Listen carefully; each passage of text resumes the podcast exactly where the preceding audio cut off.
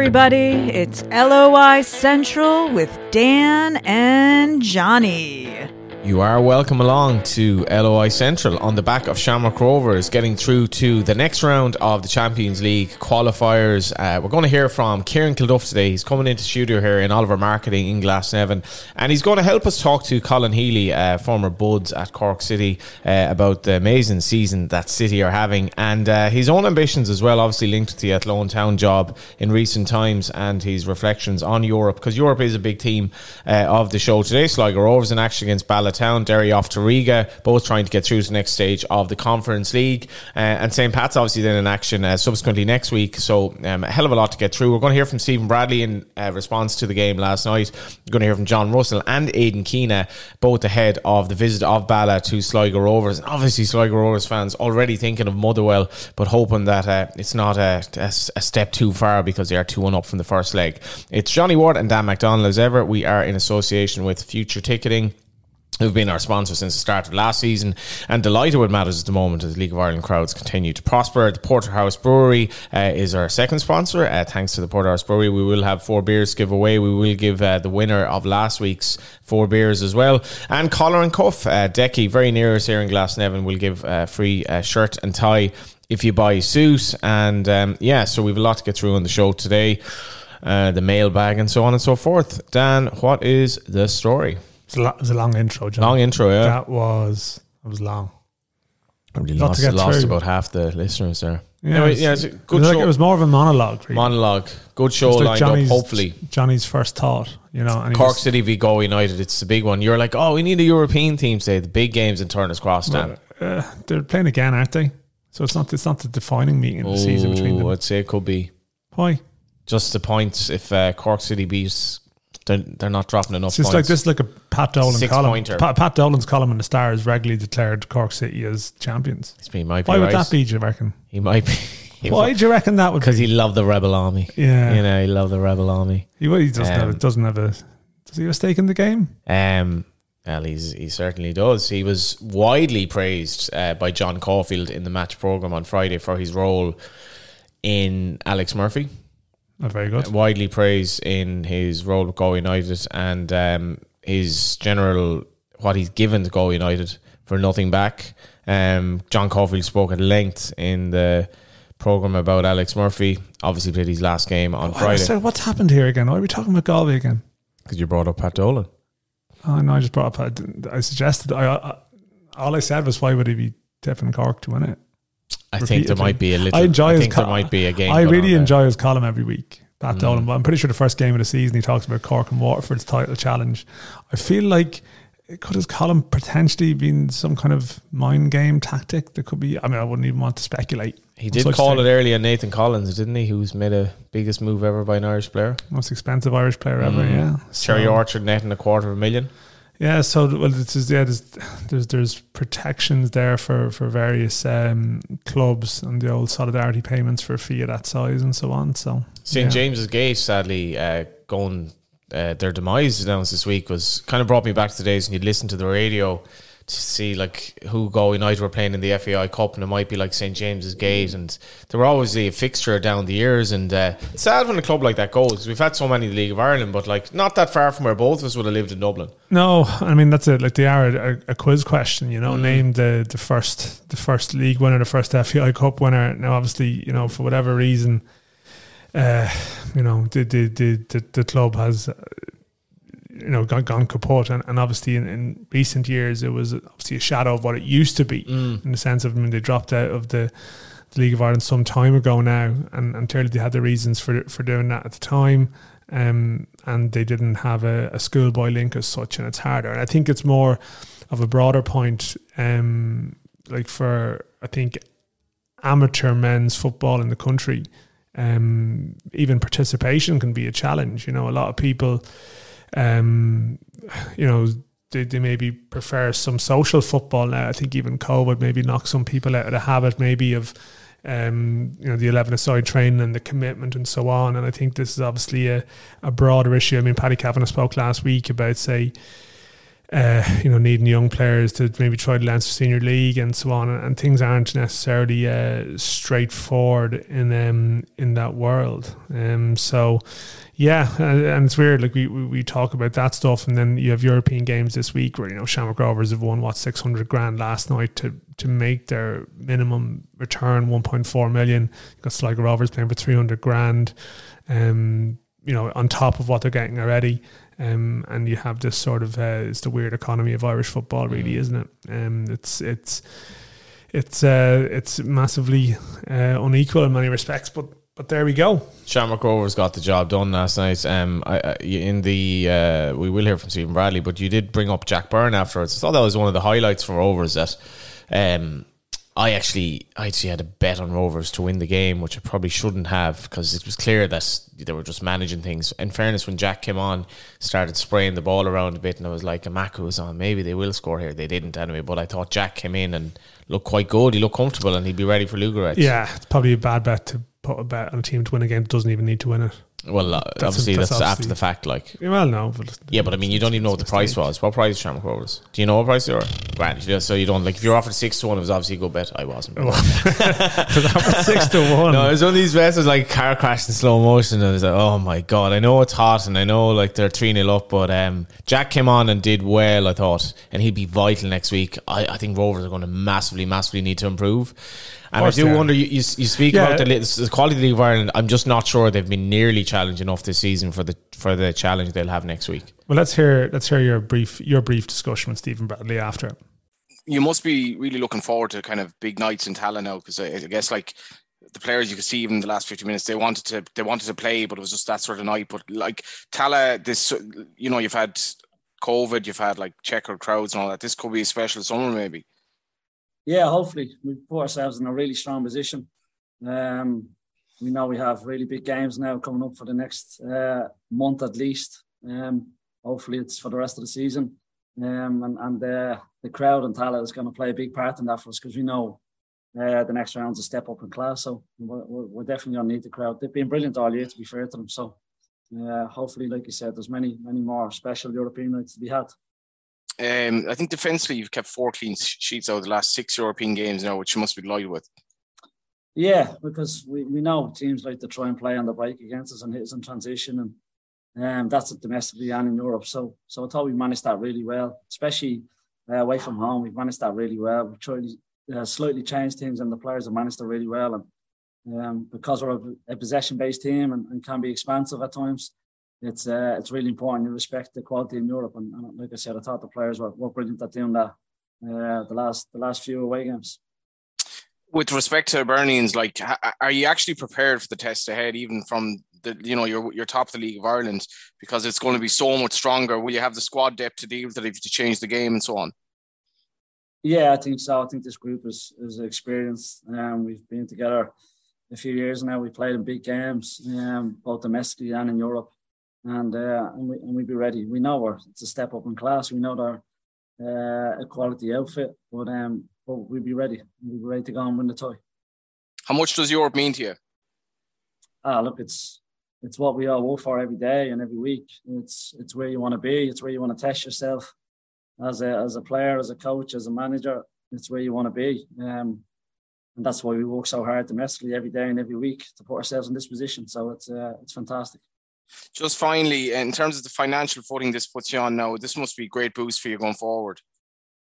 Yeah, it's fantastic. I think it's brilliant for and it's important for any Irish team to do well in Europe. We know that um, what it does for us financially. Um, and like I said, but hopefully it's only the start. Hopefully we can go on and kick on now and, and make sure we're playing European football for, for the rest of the season. Actually, just one last question: Is is Justin likely to stay? Or I saw your quoted today. Hopefully, yeah. Oh, I think we're right down the road with that one. Justin and uh, his parents have been really good to deal with. Um, so I don't see any issue there. What did you make of it, Dan? Now I do have to pull you up with one question on that. I think like stats, stats, and stats, you know, can completely distort reality. Like you can talk about them having four clean sheets in Europe. They conceded four goals in Estonia In one in their yeah. penultimate European away game. So like, I don't. I think you know. They you don't need- think, they you don't need think the to- defensively that solid, or I'm just saying that defensively away from home in Europe, like away from home in Europe. I mean, they were very open in Bratislava and they conceded goals and left themselves with too much to do at home. They conceded four in Estonia and left themselves too much to do at home.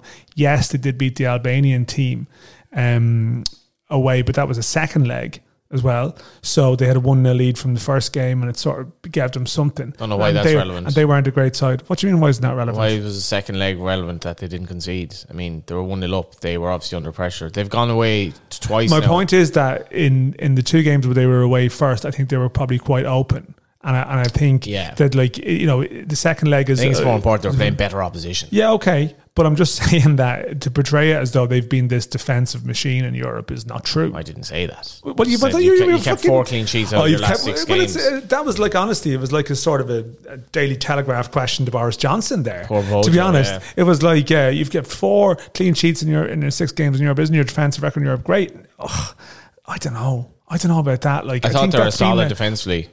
But like this is, I, I'm not sure They were solid defensively last night against. Uh, like Oh, they were- they were Hibernian poor, should have yeah. scored twice last week in the break. They should have scored in the first half last night as well. So like, so I just think like, you know, I think when you talk about a team's clean sheet record, it needs to be s- supported by evidence of like rock solid defending. I don't think you can say that about the European record. I think that's the concern. I think I, that's the I was obvious. asking him a question. I don't even exactly remember how it, how it happened You, now. you, you were, How many goals they conceded in the league? It was like uh, it was it was like the monorail question. You know, it was effectively a version was- of the. what was the monorail? I don't know what, what's the What what's was the monorail question? I can't remember, but it was something Yeah. about fawning and, and sort of. Uh, Who asked the question? you did. no, but who asked the monorail? I've no What was the idea. monorail question? It was just like mono means one and rail means rail. That concludes your extensive three week I- I course. don't know, I- Conceded 14 in the league from 23.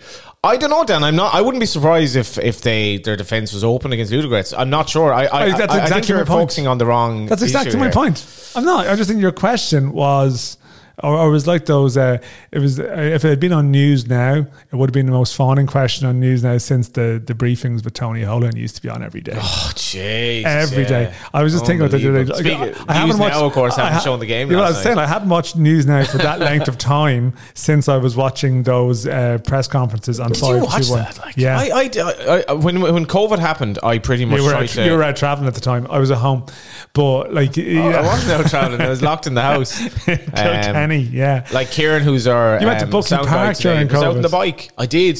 Spoke to Tommy Walsh about this today on off the ball. He said Buckley Park has just actually fallen into complete disrepair. Oh, it's just someone posted a picture of it a couple of That's weeks grim. ago. I know because I, I thought at the time this was uh, was it last year, maybe two years ago. I thought it looked like relatively kind of fresh. That is really depressing. Like Yeah. that's a lovely ground. Well, a lo- probably a lot of growth in the summer or whatever. And, and I know Mm. No some, football. someone posted it recently, and it is. Um, it's pretty grim, but um, anyway, my broader point. Someone asked about Rovers and Ludogorets. Are they Th- comp- are that they is my ready for concern. I just think that they need to be defensively better, and maybe um, you see that they've played McCann and O'Neill together in the last couple of games, which is in Europe, which is quite unusual. That they it's, it's more so McCann versus O'Neill now. To be fair, they're down bodies. You can see how the domino effect of that of that selection issue how that could be created, but you do sort of wonder you know, is there going to be a slightly different approach against a better team in Europe that needs to be better than they were defensively in Europe last year Yeah. when, they, when they weren't good enough? So Um, you, Jack will start obviously next week. I would assume so. Even he said he took a kick or two, um, but They like, were he- one of the even most cynical teams I've ever seen in Europe. They Yeah. were so bad with We did have a mailbag. We'll do a mailbag Yeah. briefly, but we did have a comment from a listener who said they were volunteering last week. I think it was Philip was in touch with Mm. Philip Boland, and, and and found that they didn't didn't find the, the visiting delegation very pleasant. Um, last week in Tallaght, effectively, he said he'd been volunteering for eight last ten seasons, and their officials are by far the worst he'd seen or heard. Um, certainly, they were- they were failing their way um, through the game, but I suppose I mean in the, at some time in, in Irish football's history have have our teams been the underdog in Europe, probably trying to get tackles in on teams to stop them, probably. to an so extent, but this was just like constant fouling. And. Like, yeah, it was just. They, I don't know how they didn't get a red card. I how they didn't no, get but card. I, I don't know. But anyway, they're they're they're they're in the past now, or maybe not. Maybe they could face them in the Europa Conference League playoff. Who knows? Um, but uh, Rovers Rovers move on. Maybe we should move on to the mailbag. Hey, what's the time? It's mailbag time. A big bag of electronic letters. What's going on in the mailbag, Dan? I mean, I mean, we need to get to the, the, to the weighty topics first. Um, Connor Vesey did get in touch with us. I'm not sure Connor Vesey VC to confirm that the Pie Man is still there at Dalymount Park. It's Thank- still it's still open. It's still in service. We, They did good old crack in Berlin by the looks of it. Pieman got a positive. They they did well. They, well, not everyone did. Um, they they I think there was a couple of issues with a couple of flags being taken. Um, so um, that shouldn't have happened. Whatever about the relationship between the clubs, uh, you know, it does seem that that supporter wise, um, I'm not sure if everyone in, in in in the Berlin ranks was in the rolling out the red carpet um, mood for their sort of uh, political allies. Um, there was a description then of a story as well of uh, a lot of Bohs fans coming through the airport, coming back in through the sort of you know the glass chute. You're coming back up, and on the other side there was Rovers fans going out. Ah, so like they're waving Champions League. So they're, they're on the way to a Champions League game, and, and the Bohs lads are coming back from a friendly. It almost sounds like too good to be true. That scenario, you know, like that didn't happen. Website that you know someone posts up a story. It's generally something about like a, you know a child saying something improbably sort of philosophical, and the child is like three or something, and it's like yeah, that that didn't happen, or some ridiculous didn't happen. But this sounds like it possibly did happen. Yeah, Um, Mm. and, and anyone I'm was sure there, it would have been it would have been great potential for people to get out their phones and record it happening as well. That's well, maybe it does about. exist. I haven't mm. been looking for evidence of this. I know what you're saying. Like I saw a few um, Twitter uh, on the LOI Central account because of obviously what I've what I've been looking at. It's shown me loads of videos of just like cute animal type videos the last while. And there was one of like these two lions who just embraced their former like she basically reared them but hadn't seen them in a few years. And she went to them and they were like all over her. And I was like, that just doesn't look right. But I don't know the truth from reality anymore. I don't know the truth from But but that falsehoods but anymore. there is actually a picture of that, so it probably didn't happen. There's a video of it, but it just it just, it almost looks like the what you're told is contrived. I have to say, I'm getting very soppy for the animal videos, Dan. Yeah, I actually am. It So was- so you're doubting the lion origin story. I'm doubting the fact that Did- they did- were in captivity because they were kind of in this could area. friendly lions. But but uh, Andy lions. We have an Andy Lyons comment in there actually. If you if you haven't the other by the way the other if you're soppy about animal videos the other one is like this elephant um who Never is, forgets. is in it never forgets elephant a lot of elephants in this room elephant elephant should know its family. To be clear, the one So elephant, long lost elephant family. So you, the, you, you the, the wouldn't doubt their longer the longer my life goes on, the more I like animals at the expense of humans, which Mm. may say something about me, um, and also climate change and all that, because animals don't have anything to do with that. We do, but the the, the elephant Just is- some some animals not have. Uh, the cows actually Cows, un, un, yeah. unwittingly though. Anyway, um, so the elephant um, is trying to wake its baby from its slumber, and the baby elephant is like, just like you know, it's almost like dying of a hangover. So the elephant goes over to the two minders at what- wherever it is, like some national park, goes over to the two minders and basically says to them like. Will, you wake my son or, daughter up? And they go over the two humans and basically like try and then they eventually get it up. And the ele- the mother elephant's like, "Cheers, lads!" and they just walk away. It's unbelievable. Like if that doesn't make you um, love animals and the the lion video as well, I actually think some people will be listening and know exactly what I'm talking about. I don't know if either is true though, but it made me happy. right. What are we talking about? Again? I, I Andy don't Lyons. know. Andy Lyons. Andy Lyons. We did it the um, duck in Terryland this year as well. The duck. Yeah, was the remember? duck? No, remember the duck on the pitch. Oh yeah, Yeah. we had that discussion a couple of weeks ago. Yeah, Hmm. Duck. Yeah. Terry the Tiger in Terryland as well. Um, Yeah, What yeah. do we got, Dan? He's probably won a couple of our com- competitions in the past. he actually has. Yeah. He has. We still haven't got that picture of the mascot eating a pizza. Dave Um, O'Grady, after the disappointing deal Rovers got from Andrew, do we know what kind of terms Lyons has? Hopefully, not a similar situation with cheap release, cla- cheap release clause. Hmm. I don't know, Dave, but this is the type of thing that you tend to hear about. I think Andy Lyons had a lot of agents working for him last year, I think, um, at various times. So I'm not sure who he's actually with at the moment, but this is the thing. Like you do see new, and I, I don't know, I don't know if this is the case, but you like you see new contract announcements now, and I'm I'm instantly thinking, what are the clauses? Like Aidan Keena he signed until the end of 2024 season. I'm like, right, okay. I wonder is there a clause in that? Because a lot of the Sligo Rovers deals in the last, uh, anyone who signed a new long term contract with Sligo in the last while has left. He's young Been around well, six Dan. months. He's like So, like, 23 or something. You sort of have to be a little bit um, skeptical of, of those things. Just ahead of the Aidan Keena interview, uh, I would not like uh, this lad. I wouldn't like to wind him up. This lad is intense. Aidan Keena, uh, you can see why he's single minded and he's he's young and he's like he's top goal scorer and he's he got an unbelievable goal last week. Is that just he didn't like have banter with you and he, therefore he's intense? He was just kind of like He was just next, a bit, next, gr- next question. We'll, we'll hear Gruff, from him later. Next question, yeah. Uh, Worth Altai- listening to. Yeah, Altai. As I mentioned uh, previously, I'm happy Rovers progressed, but feel they should be winning that game for for Johnny's bet. No, sorry, he didn't say that. to gain the extra coefficient points.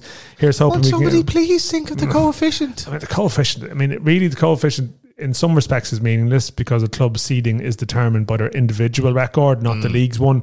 But it sort of does matter in a rough, broad strokes. Where do you stand? And of course, the FAI and their strategic plan have targeted a top thirty place, which is actually impossible within the time frame they've targeted. But you know, they've set the target. Uh, although I was looking at it last night because indeed, I'm also quite sad when it comes to the coefficient.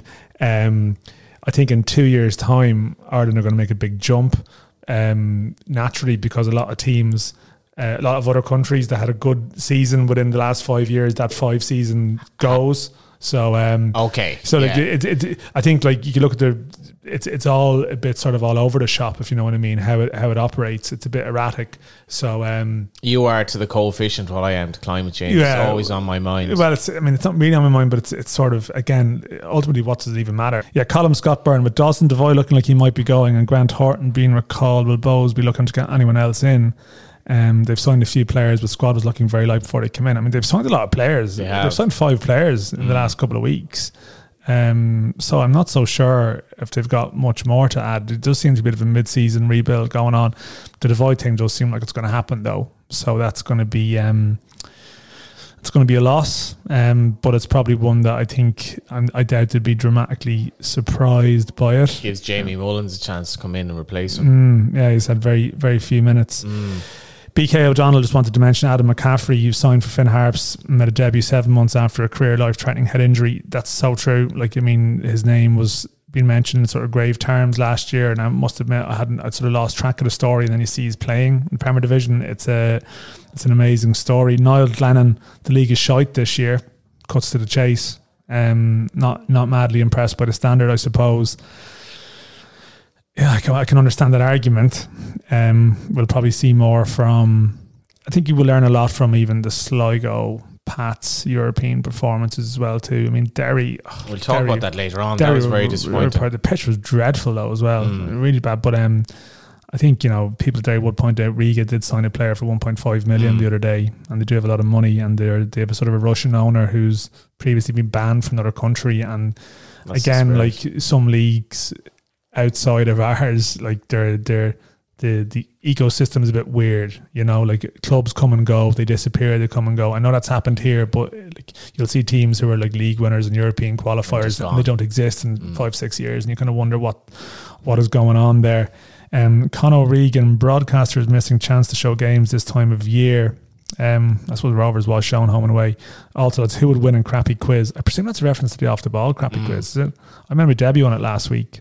Did okay. You were on the week before. Apparently, It's a horror show. it caused a few problems. Yeah, Yeah, I've been terrible on both both of them. Yeah. trivia. It's surprising. Yeah, I'm not. I'm not. I'm not bad. I think I freeze. I just kind of. I just can't. I don't know what it is. Freeze if and there's only a question about cute animal videos Yeah. on, on Instagram, you'd be the elephant in the room. so to speak. Kieran loves in the room. Yeah, uh, us Bosch Harp's new signings are desperate moves. Um, Well, they are. They did sign a few players before the game last week. They're, Mm. they're just always pulled from all over the place. Like I know Ollie Horgan goes to see all these players. I'm not sure if he's gone to Australia to see this lad who played in the A League. It's unlikely, but um, they do seem to be reaching around looking for something. And maybe this season they're finding it hard to sort of have that consistency. Um, Carabini, the Drogs are massive. I mean, we have to mention that they did win the Louth Derby again in United. Incredible. When they headed the game park, sorry, I should say. I was I was there. Actually, before I forget, the pitch was in good condition. We complain about pitches all year. Um, that pitch is in good nick. I know it's not the biggest pitch in the world, but compared to some of the um, the more moneyed clubs in the league, so to speak, has to be acknowledged that uh, that's totally. a bad With, very little rain in these Yeah. for a long time. Like. They they and they did well, Drogheda. Like I think Mm. um, they scored in the first minute. It was a great finish by Williams. And to be fair, Dundalk were very good for like 15, 20 minutes afterwards. But didn't work the keeper at all in the second half, so can't really complain. I think Drogheda have been phenomenal. I really do. Yeah. The players they've lost mid-season, the players they lost, the manager they've lost, uh, beaten Dundalk twice already. Phenomenal so far, and they're opening up a big gap on on Finn Harps now.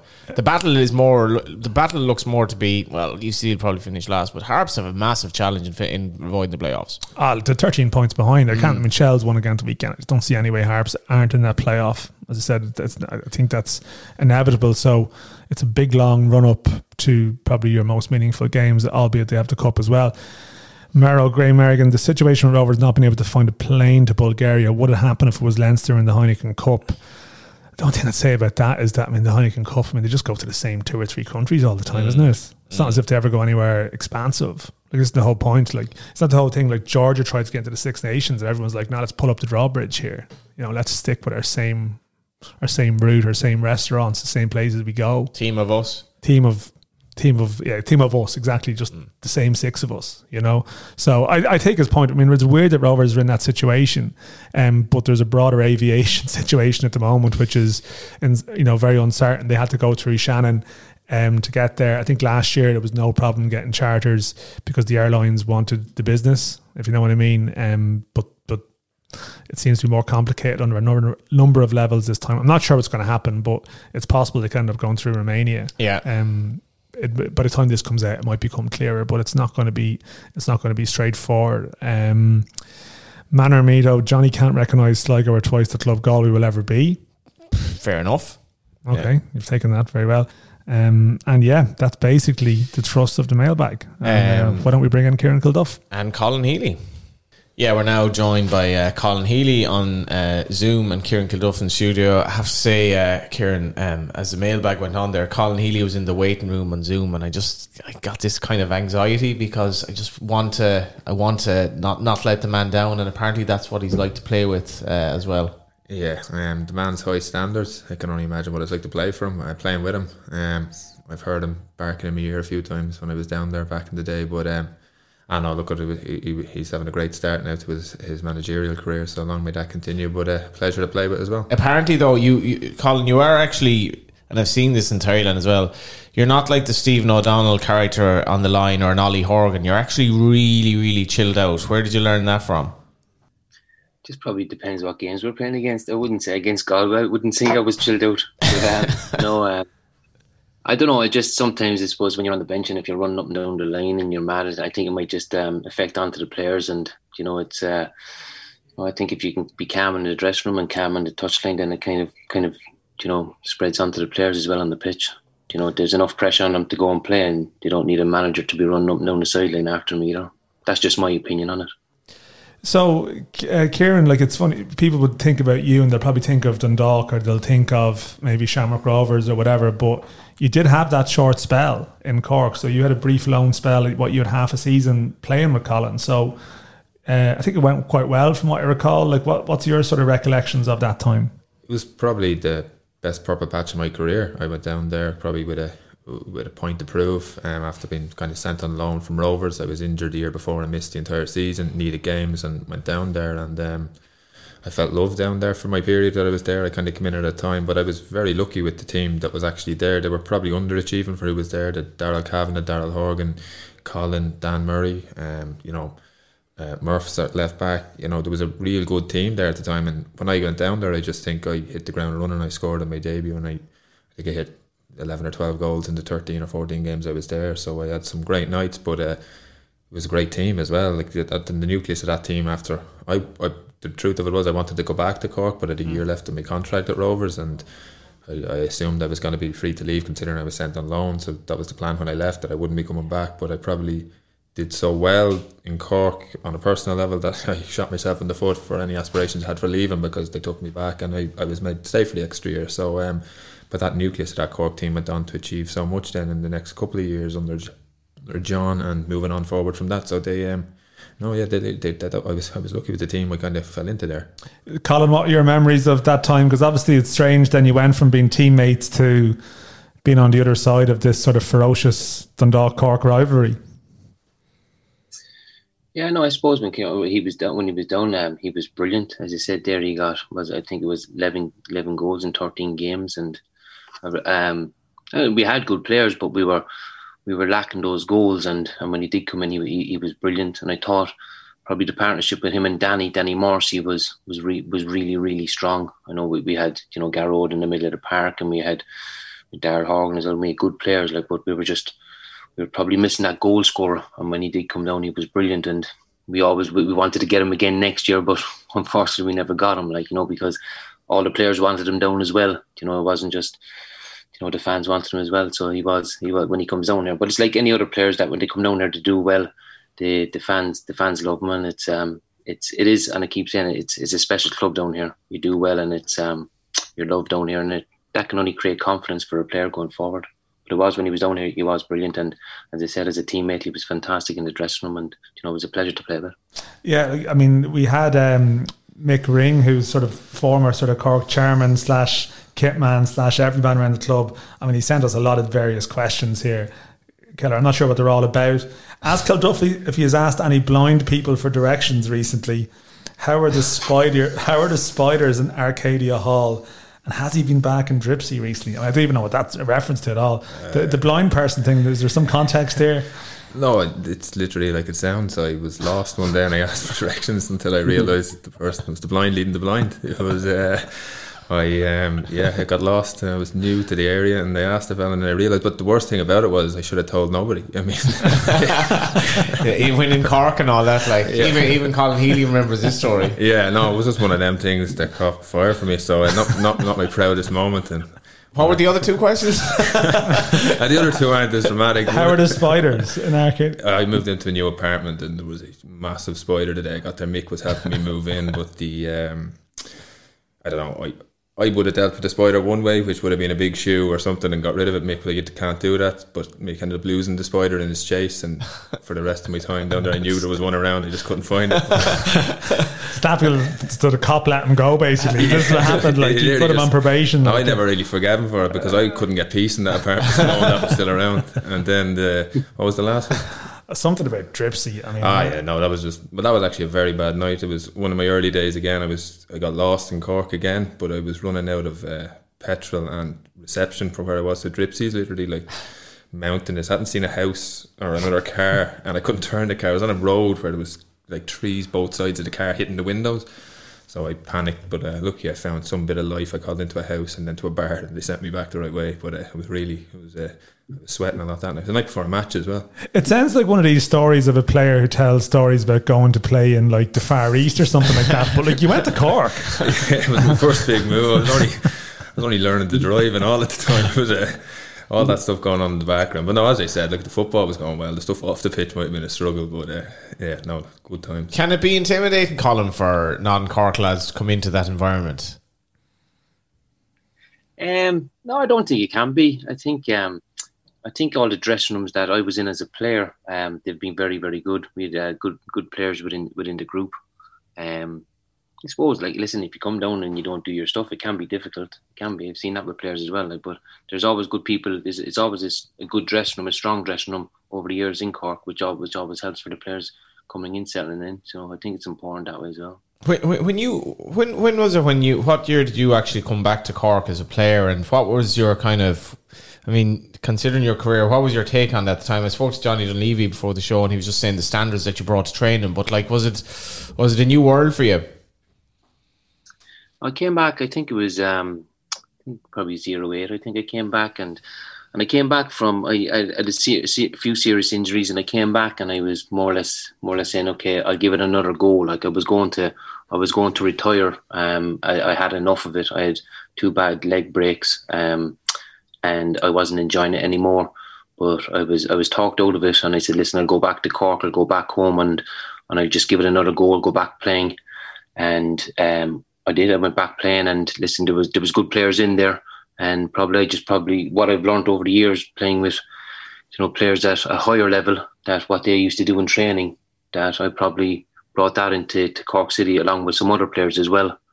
I think you know the the training sessions, the stand, the, the standard and the intensity probably went up a small bit, and that was you know everybody bought into that as well. Obviously with the managers that were in place, you know, so yeah, it was. And listen, I went, I went back, and you know, I enjoyed myself, and you know, I got back back playing again, which was which was great for me. What's it like when you mention that you, you kind of just fall out of love with it? I mean, if, you're say, say if you're a footballer since you're essentially five or six years of age and you're hitting your like I don't know late twenties, sort of early thirties, and this is all you knew, you've had this career, and it it must be strange. And you're like, I'm actually not really enjoying this anymore. Yeah, no, it is. It's uh, like I, I was, you know, I you know, I was out for a long time. I was probably out for about three years with, mm. with two le- two leg breaks and I had, a, I had a serious knee injury. Um, and it's it's tough, you know, for players that are injured. You know, um, every day is the same. You're in the gym, you're in the swimming pool. You're like, listen, you're on the bikes, and it's, it's it can it can get boring. It can do, and you know, you go to the games, the weekends, and you're watching the players. They're enjoying themselves. They're winning, and you don't feel part of the squad. And yeah, it it gets to the stage then you you probably question yourself: Are you at that level anymore? And then obviously when I was at Sunderland, you know, I was um, I was left go because of the, the injuries that I had. Um, I went to Barnsley. Um, then I probably probably thought you know I, I was, probably wasn't good enough for that. Um, then I dropped down. I had to drop down the levels to go play again, and I didn't really enjoy it. Um, out of the teams wasn't playing as much.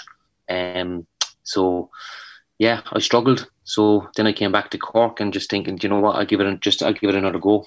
And you know, Cork were good to me. They looked after me, and you know, um, listen, I went on to have a good career with Cork. I, I know, like um, Rory Higgins has, spoken about this. That in his mind, he was a player that his body didn't athletically kind of allow him to be, if that makes sense. But when that happens because of injuries, that must be very, very tough. For it's like my my body actually isn't doing what it should be able to do here. Yeah, no, it is. It is. Is um, uh, listen, I lost a lot of power in my right leg you know, and twisting and turning off my right side. You know, I, I, I used to get caught. You know, when, especially when I went to Ipswich, um, I, I couldn't get the twisting and turning right and compared to the pace of the game over there, and I found it very very difficult. Um, so it isn't, you know, it's like your know, says that. Listen, it, it's listen. Your mind will say, listen, you can do this and you can do that, and sometimes your listen, your your body just doesn't do it. Like no matter what you do in the gym and all that, it just doesn't do it. Like and like on my right side with my knee and, and with my leg, I just lost that power in it. You know, I'd have more power in my left leg. So, um, yeah, that's probably you know when I went down the levels, you know, with the injuries that I had. Like, but listen, I listen, I don't like for for what Cork did for me and the, the the years that I had in Cork. You know, it's um, you know, I can you know I can be very thankful for for what they did for me over the years, looking after me. I, I had a lot of injuries with Cork, and they stood by me. You know, so I'm very grateful for them for that as well. Colin, like as a manager, then you have to sort of deal with players and, and their stories and their struggles. And I mean, do you find that your experiences, I don't know, they, they sort of they give you a degree of understanding that you know what the players are going through. I'm thinking of someone like Barry Coffey who's been at Celtic and is going through that process. That you know what what that's like, I guess. Even someone like Aaron Bolger, who's been over and back and probably I don't know, seen different sides of the game. I mean, do you find it helps you in your job to be able to talk to these lads and, and sort of be able to relate to them in, in some way? Yeah, yeah, absolutely, and that, and that's what I've learned. You know, I always wanted to go into coaching, even when I was playing as well. Is that you know I, I played at a high level and I played um I played at a lower level as well. You know, so I went over to even when I went to Celtic, I went to Celtic when I was eighteen, so I was still in schoolboys. You know, so. I was at the top level, you know. As I said, I was very lucky to play for Ireland. You know, I was in a very good Celtic dressing room um, I learned a lot of you know about the players in the dressing room and how they trained and how they looked after themselves. Then I went down the I went down to leagues and I seen not so good dressing rooms and I've not so good professionals and you know I seen a lot of the game that a lot of people wouldn't see. Um, I've learned a lot. Um, probably going into management, I just probably probably you know I've learned you know how to deal with players and probably how to get the best out of them.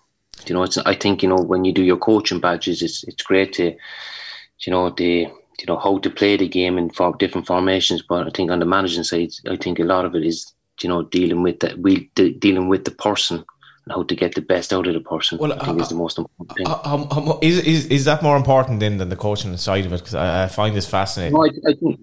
No, I think I think I think the coaching is important, and you know we have very good coaches with me in in in in the in the thing. We have Nulls, um, Kieran will know Nulls. Nulls is a great character. Um, we've got Richie Holland, Richie with, with me in the academy um, over the years. um, which is a, is an excellent coach, and Dec Coleman we brought in this year from Cobh. So I've got a very good, I was a strength and condition coach. I've got a very good staff in there, but it, the coaching is important. You know, the training sessions have to be right, and the systems that you play and who you're playing against. But I think the most important thing as well is that is that when the players come into train, they're happy. You know that there's a good environment. They enjoy coming to work. They enjoy playing with their teammates, and they enjoy playing on a Friday night. And I think it's you know it's you know, I know we know the players. I know what they're like. Um, if I see anything, if there's if there's anybody being moody, or if there's any, you know, if there doesn't look right, you know, I'd always probably have a look at that, and maybe then it's probably I have to take them aside and you know have a talk with them and you know see if there's see if they're okay, and you know I think that's the most important thing. It's just Kieran, I was going to ask you, bring you in here. Um, I know you, you mentioned off air you've been going to a lot of games, and I think you've previously been linked with an Athlone job and a role. Um, what's it like for you now to look at the league and see so many guys you've played with? Now yeah. managers like your generation are sort of moving on to being the guys on the sideline as opposed to maybe looking out for your mates on the pitch, if you know what I mean. No, it's, it's amazing. It's exactly what Colin said there. It's like I think the league's gone towards these younger style managers because maybe they can relate with the players nowadays more. I think mm. that old fashioned approach of maybe, you know, that hard, stern, old fashioned manager probably isn't working anymore or not getting the results it did. Um, I'm very hungry and eager myself to get involved, but I've been no different to Colin in the sense of just my player experience. And by the way, you don't have to have been a player to be a good manager or coach. It's just what I saw. I saw things that worked, I saw things that didn't. And going to the games now, I listen, the game's evolving year to year. Do you know what I mean? Even tactically, formations, everything. It's three at the back. You know, there's, there's, it's constantly moving. But I do think it's all about the player management in, in the sport. I think it's just become huge. Um, and obviously, if I when I get my opportunity, it'll be all exactly that. It's that environment you want to create, the culture that the players want to be there. The players are happy, that the players are okay, because that's when I feel I got the best results out of me in my mm. career was when I was happy, when I was settled. Um, even when I was saying about the Shamrock Rovers thing, when I went back for that year after Cork, I, I, probably didn't want to be there and was probably one of my worst performing years. You know, whereas I've no doubt if I went back to Cork when I was happy, I, they would have got more out of me. So I use all that, and like Colin said, with his vast experience, even in England and stuff like that, like that's invaluable to the young lads coming through. So that's probably what I'm taking from the league at the minute, and I'm trying to put it all together. Colin, would you advise the stress of management to someone like Kieran who's thinking of going down that road? I mean, is it it is a it's a massive lifestyle choice, though, isn't it? I mean, it's it's you can't do it sort of by half measure. It's it's it's your life. Uh, no, as I said, listen, um, no, absolutely go for it. If you if you're if you love the coaching and you love um, you know you love the game, absolutely get yourself involved. But it is full on it is full on. Listen, we had a difficult year last year. You know, we we were down the bottom for a lot of the time. We had a lot of academy players. Um, it was tough. Um, we were playing good football, but we weren't getting the results. And probably from like I came from academy football. You know, I was there for about two or three years, and you know, from academy is about you know developing the player and you know playing, and results don't really matter. Um, we went into first team football and we tried them. We tried to play from the back, and we had it was a nice style of football. We were getting beaten, so I had to sit down and I had to think, listen, I'm the manager of this football club. I need to change my ways here a small bit, and I have to go back to we, we need to start winning games. So I need to change the formation. I need to change the way we play. Um, yeah, it is. It's it's full on. It's it's enjoyable. It is enjoyable, but you know, it, it can be difficult at times. But um, yeah, I would recommend it for uh, if if you are if you love your coaching and your football, absolutely go go and give it a go. Can you can any you, player manager roles going down there? take no problem. Yeah. No, I don't think I'd be able to afford that. Yeah, fair enough. Do a job. Uh, like, is it, is it a transition though? Um, like even Kieran, like you mentioned, you're going to games now. Are you watching things with a different eye? Like I guess what I'm saying is that I'm guessing when you were a player, maybe out with a team or injured or something, I don't know. I don't know what your attitude would have been going to watch a match, but are you constantly looking at different things now than you might have looked at if you were sitting in the stand five years ago? If you oh, know what I mean. Oh, absolutely, yeah. Listen, going on that coaching badges, going through the I'm on my A license at the minute. Okay. You, I, am pretty certain I'd never even watched a game before this. Do you know what I mean? I wasn't analysing. I was up front thinking about my job. I wasn't seeing the full pitch. Do you know what I mean? And yeah. now when I go to a game you're you're there to analyze things you might be doing a match report or you know for somebody or you might be just looking at the game and objectively saying try to educate yourself well if I do get a chance I want to see who players are there at the minute, who's doing well, who do I like, who I don't like, what do I systems do I like. So it is a huge transition over. It's it's massive, and uh, I actually only did um, a presentation for one of the B license courses yesterday um, for the FAI and that and I then I presented on that what the transition from a player to a coach or to an aspiring coach is, and it was all of this stuff. It was just that complete mindset shift over. That they were the key points, was it? That was the, that the was central point it. of it. That, that was the whole point of it. It was to really say, what am I learning? What what's different now? And yeah, listen, I think like the, the, the courses are huge. They give you that knowledge and they give you a way of viewing it, but you're going to go and do it your own way then anyway. Do you know what I mean? You're mm. going to have it your own style, and I think it's important. To, you, no one does it by the book. Like you know, Colin would have his style, as we said, Stevie O'Donnell or someone else, Rory. They all have their own.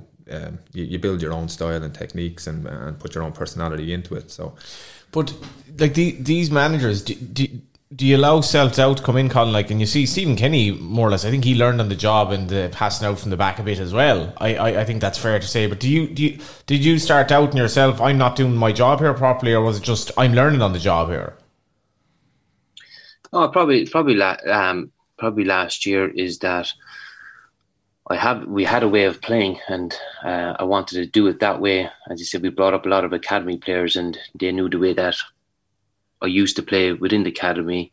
Um, we had to bring in some new players as well, and it just wasn't working. It wasn't working, and there was a lot of there was pressure on me. Um, so um, we were in the first division, we're down the bottom, so I have to make a change. Like I have to make I have to make a change, and I have to make a decision whether we we were playing the system. We have to we have to go a small bit more direct. We have to be solid at the back, you know. So and you know keep clean sheets, and um, some of the games they weren't great to watch, but we weren't losing. We weren't losing, and it probably it gave us a small bit of confidence going forward. We weren't losing games, and we were slowly climbing up the table. Um, when we got to the window, we brought in Barry Coffey, we brought in Aaron Bolger, and we added a small bit more quality to the team, and um, we started getting stronger and stronger.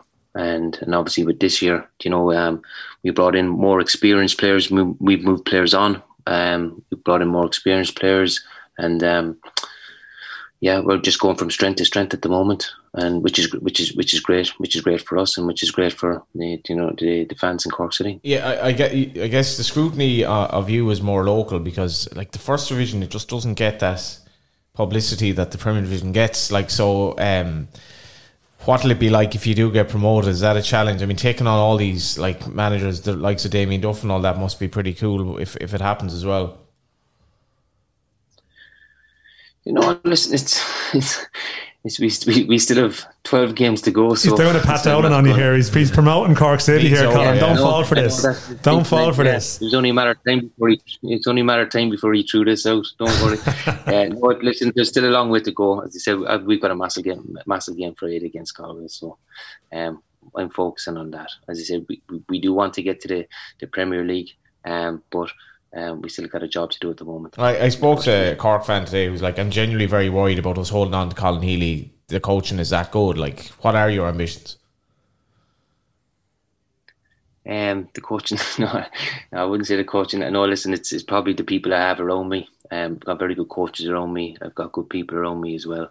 So, um, yeah, um, yeah. No, listen, I, I love my time here at Cork. I, lo- I love it here at Cork, and you know, listen, Cork want me here. I'll stay here. I have no problem there. Ju- Just, uh, just, please, just on some of your players, um, is it is it is it true that Biscuit's son is called Crumbs now? Is that true? Your goalkeeper? That's what they call him. Yeah, I don't call him that. Yeah, but that's what the but that's what the boys call him. The boy, I don't know. There could be a few more names as well. Like, but um, to be fair, um, he's done very very well for us. As again, he's another academy player. I thought he was brilliant in came in- Galway, absolutely brilliant. He was. He was very good, and you know what? He's um, as I said, he's been. He was in the Irish under twenty ones in their last camp, and you know he's um, he's a good fella. He's um, he trains very well. Um, and he's got a good goalkeeping coach with with Nulls. Um, and he, listen, he's a good size, and you know he wants to do well for himself, which is which is important. But it, it's great for us for to see another academy player coming in and and doing so so well. Um, and it just shows, you know, for the younger players as well as that if they do the stuff in the academy, they'll always get an opportunity. You need that, don't you? Like, because um, it's one of the, one of the things. The, the one thing I would say about Stephen Kenny's time to Dundalk that very few players came through, and maybe they didn't have the academy, but it seems to be a thing now that the managers, like you see um, at Derry, at Bohs, St. Pat's hugely. Galway United have had some good academy. It, it just it's very important that there is that pathway, and they feel that if I do well, I have a chance here. Like, oh, absolutely, and I think that's so vital for the league and its stability. Do you know, I mean? no point just getting players in for a couple of years and then they move off. You you want mm. players coming in at a young age doing the stuff, doing well, and feeling like there is a route into a senior panel. And I think the likes of Cork are a prime example of that now at the minute, and, and they're getting bearing fruit from it. Do you know what I mean? And I think that's huge for the league going forward. Um, it's the only sustainable model, in my opinion, mm. for the league. Um, you know, academies leading into first teams, and it wasn't the way even when I was playing. Do you know what I mean? I I don't recall many players when I was at Shamrock Rovers, or as you said, maybe one or two at Dundalk at times. But it wasn't. It wasn't a, a foot huge footfall of them coming through all mm. the time. But now there is, and, and the league is benefiting for it too. I just, I just got to ask you. Uh, we had um, we had obviously Paddy Kavanagh on last week, Colin, and Dan has been bringing this up a lot about the agents. Like where nearly every player has an agent now. What's that like as a manager? Yeah, no, it can be difficult. yeah, it can be difficult. Yeah, but it is what it is. It is what it is. Let's I um had it over. Like, yeah, it's it's you'll have some nice fellas and some some not so nice fellas, and they're all about the players, and it's it's understandable. So. Yeah, it can be difficult, but normally I just pass that on to Anna Buckley and take it away from me. Are they all but, about but, the but, players? But, but, I think that, but it is the broader challenge, Colin. Like that, you have to obviously we we all know our fate, our place in the food chain here. Like ultimately, like the Cork Academy wants players for Cork, but they probably want players for export too, right? I mean, that's that's how it goes. Hopefully, but the challenge is to get properly compensated for them. Is that sort of from your perspective that you don't mind producing the players once that they, they, they don't go on the cheap if that if that moment comes? And to be fair, Cork have done reasonably well, but I suppose Sean McLoughlin and a few other names who probably come to mind. Um, Conor McCarthy maybe didn't go for, for big money or whatever, but you, you there is a production line there, but you, you need to get the funds in for them if they do go. Yeah, no, no, it is important. You know, as you said, there a lot of players do come through our academy. Um, it is, and it is this. You know, you you want as much money as you can for them, but you know sometimes that doesn't happen. Um, listen, it would be great if you did, if you did get a lot of money for these players, because you can put it back into the academy and you can give the younger lads, you can give them, you know, you can we can pay the coaches more, you can give them more opportunities, you can you know you can give them better better chances of going on to be, you know, the players that they, they, they, they could be, you know. So I think it's money. Money is an awful, you know, money is a big thing in, in within the academy. You know, it is is that if if we can if we can back it more, you know, the players that we're producing at the moment, but if we can back it more, it, it would be great. You know, you see with the underage what they what they're doing in the international camps is is fantastic. Um, a lot of players within the clubs go up, they go up to do their assessments, and it's great. It's great for them. I've seen the work. I, I worked with Tom Mohan for two or three years. I've seen the work that they do, the international coaches.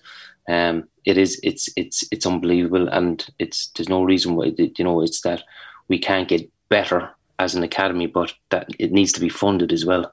Is that it's just because I know you go to Shamrock Rovers and Shamrock Rovers have a fantastic academy, but they have a lot of money. And listen, you know, they got a lot, you know, obviously they're selling uh, the, the keeper, um, Gavin, you know, so he was, you know, a lot of money went in. That money goes back into the academy and it, it goes back into maybe under 13s, 14s players and it produces more players then again, like, you know, so I don't know what do we do from, is it a government thing or something like that? Do we back the academy football a lot more, put, put money into it, make these kids better? At the end of the day, we're producing kids for Ireland, and and that if we do that, it can only be a good thing. That makes sense, though, Kieran, doesn't it? Like it's it's a fairly it's a no brainer in terms of the money that the government could put to this sport that obviously has been going to a lad has hundred quid on Man United to beat um, Real Madrid or whatever. That money goes to racing. That, sorry, the, the the benefits of the money that goes to bookie, some of that goes to racing, not football. Which to me is a bit bizarre. It's a model that's obsolete at this stage.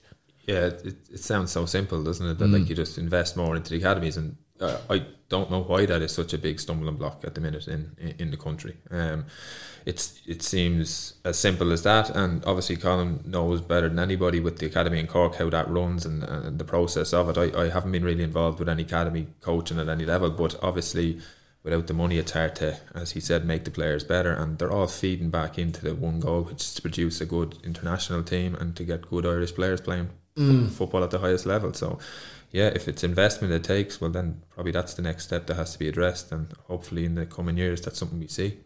Uh, just last question for you, Colin. The the game Friday. Um, obviously it's been weird this season. Galway United went to Cork with ten men and completely smash and grab one one nil. Cork City came to Galway United with ten men, smash and grab one one nil. Um, I presume this is going to be your biggest crowd of season. John Caulfield coming back to Turner's Cross. What can possibly go wrong? I don't think we smashed and grabbed up and uh, He absolutely did. He scored and then he parked the bus for like sixty minutes, basically. No, It's just No, you're, it's the Galway United You know fan what- cast here, Colin. I It's a Galway United don't know fan what cast. game you were, I don't know. I don't know what game you were watching. Talk about Friday's game anyway.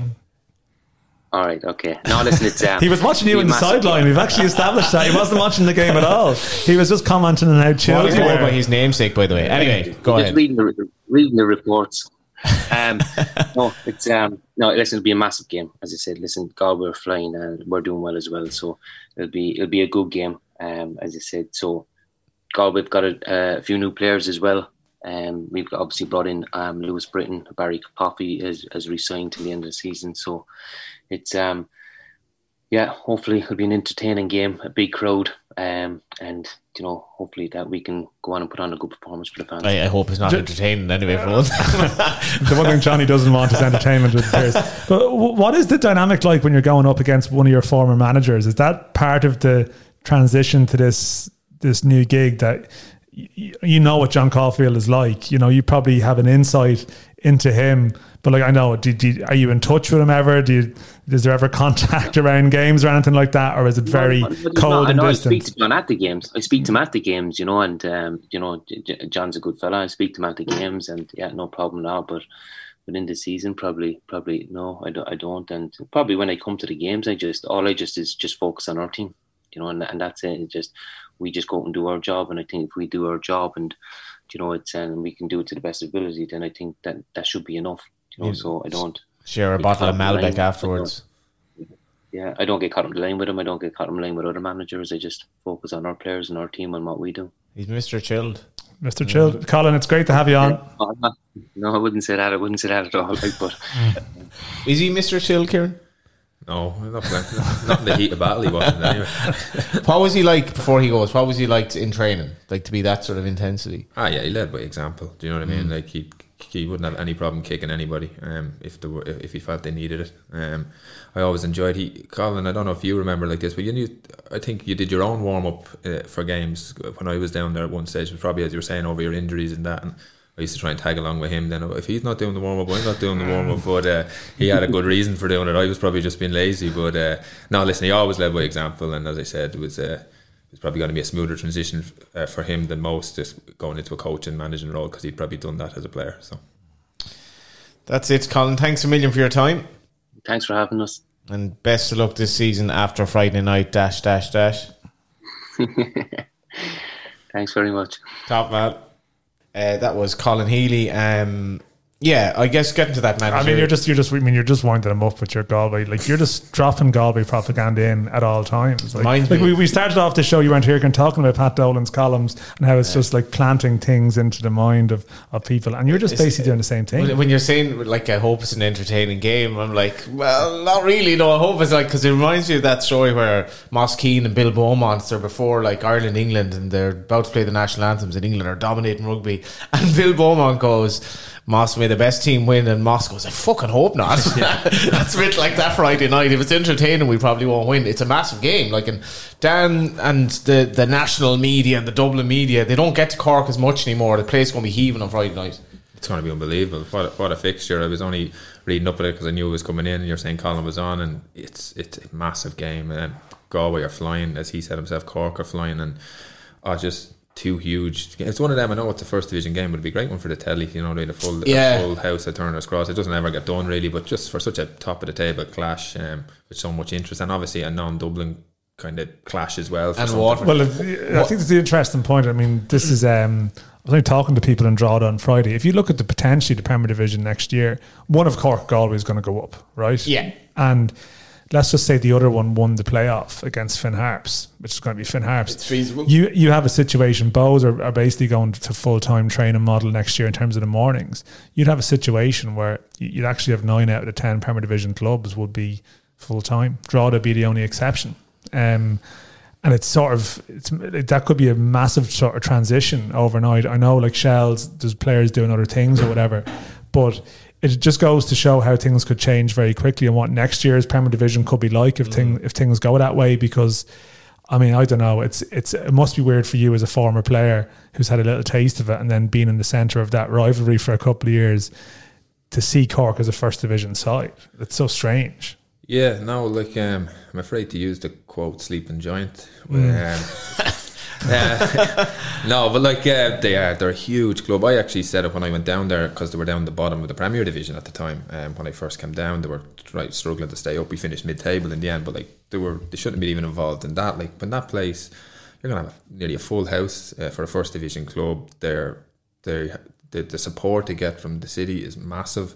Um, they pride themselves on you know from, being from Cork, I think they were delighted to find out I was from Kildare and not Dublin when I came down. It was just one of those things that they have, and it works for them. And they they really should be competing at the top end of the Premier, not where they are now. And I'm hopeful. Listen, obviously, I, I hope wish John the best. It would be great to see both of those big clubs back up in the Premier next year. And both of you have rode off UCD staying up as well. I was just following the games the other night and they they were one up against Bohs and level on points with Harps. It, well, they, they, yeah, okay, that's yeah, what I was going to say to Dan. They might have a better chance finishing second last than than Harps do finishing third last. If that makes sense. And to be fair, Har- Harps Harps do like being written off, so they won't be too offended by that. But yeah. UCD, yeah. So you've seen about UCD then. I, I, I guess where it's coming from. Again now, for probably. me, it's it's Kerrigan is gone, and now Whelan's, and, and you're looking at this next generation and thinking, wow, they have to sort of step up quickly. So you've been going to a few games. So what what impressed you about them, or what do you no, like? Listen, to be honest, I'd be lying if I said I saw a whole lot of UCD. Okay. It was just more following the league as a whole, I'm literally going. I Andy Myler's there. He's they're literally thinking to themselves, well, they're only three points from potential safety. Yeah, no, it's I, true. It's I a fair point. Be ruling them out, and it was only I looked at the in play table when they went one up against Bohs. I know they lost three one then, but they were level with Harps, and I was going, they're not playing for nothing. UCD, they've not that they don't have the pressure of staying up, but you mm. know they're, they're, they're literally young lads with they're playing for their careers, reputation. I wouldn't be ruling them out yet of, of trying to catch Harps. That's mm. no, no, that's a fair point. I think mm. that's. The, I think uh, I was speaking to someone who was at that because I wasn't at that UCD Bohs game and said when they led, they were sort of decent value for it at that stage. You know that they weren't. Mm again, this is the slight problem that eventually the stronger team takes them over the ninety, and this is the this is the issue. But they do have a yeah, they're, they're, there's sort of a, there's a new crop that are being asked to take responsibility early there, um, and maybe that's why I think it'll be too much for them. But I guess in theory they should be improving. What happened with Athlone though? That's why, why you're here, I guess. Well, obviously one of the reasons. No, he's not here because of that. You were. I was here because of coffee you promised me. Yeah, yeah. what was it? A cappuccino light or some shit? A decaf. Decaf. Yeah. Um, you'd need some. De- you'd need some caffeine if you got Athlone job. Uh, what happened?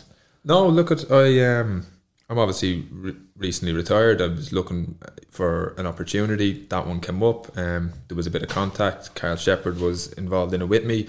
Um, I had a, at the time I had a responsibility with Maynooth that I was taking care of them and I was helping out there as assistant manager there. So it was just something that I thought if something came of it, um, it looked like it might at one stage, and then it kind of nothing came of it. But um, there's only so many clubs in the country within the League of Ireland setup. So if, if any of them were coming up, I was always going to uh, express a bit of interest. And to be fair, I thought initially there was it was reciprocated that they had kind of you know there was a couple of chats and that, but it came to nothing in the end. But um, look at I, I'm I'm I'm eager, I'm hungry, and I'm looking around the league for, for, for things like that. And Athlone was just one of them at that moment that came up. And I know it got a bit of media stuff and publicity that we were in for it, but um, unfortunately, just came to nothing at the end. Uh, well, maybe, maybe fortunately, or unfortunately, um, you and Sheppard is that a thing then? Um, like not not in a kind of a sexual way, or I mean, maybe it is. is it? I mean, no, probably no. not. Um, he's actually away on he's away Sunday with the missus, I think, at the moment because we have been inviting him on the show here or there. Obviously, after you've turned us down before, but yeah. you're obviously mates and you're thinking of going into. No, look at Karl. Me, have been friends for years. It's someone I trust. A bit of loyalty. Um, you know, I think that I value those things and he values those things. So you know, when you're um, when you're trying to get involved with a team, that's so important. Someone you trust and someone that has your back, and he'd be someone that I would be interested in working with, of course. And um, we talk a lot, and yeah, look at he's had a he has a profile within the league as well. Um, not all good, but sometimes you know it's not a bad thing either. what is it about him that people that seems to be a wind people character? up? I, I I'm a big fan of him. We yeah no and, and me too. Listen, the thing about him is he's uh, he's a great character, and we were only chatting about it recently. He was like, it's important to realize like you as a player does not necessarily reflect you as a coach. You know, and he probably played to that. He knew what motivated him. He knew how to just gruntle things, and that was his thing. But great, honest guy, and someone that I look forward to in the future for, for myself on a personal level working with. Because as I said, uh, he's a good coach. He had a, he's had a good career himself. You know, both of us know this league so so much uh, more than the common man. You know, we've played in it for so many years. We've achieved a lot, and he's just someone that I, I look forward to working with. Hopefully, uh, yeah. I mean, you were teammates, of course, in the, the first Irish team to make the, the group stages of a competition with Rovers. With Paddy Cavan in last week talking about that. Um, do you fancy the current Rovers crop could could get to group stage football? What you reckon? Absolutely, yeah. I thought I thought they were excellent there. I watched them last week. I didn't see the game last night, but uh, the first leg they were they were exceptional. Um, they have such a strong depth and squad, and you know they're they're a team really full of momentum now at the minute. And the players that aren't even involved at the minute that are, you know they were part of successful teams in the past. So they have experience, they have depth in squad. They're playing well. They're full of confidence. They look like they're running away with the league at the minute. So yeah, it's all there for them now.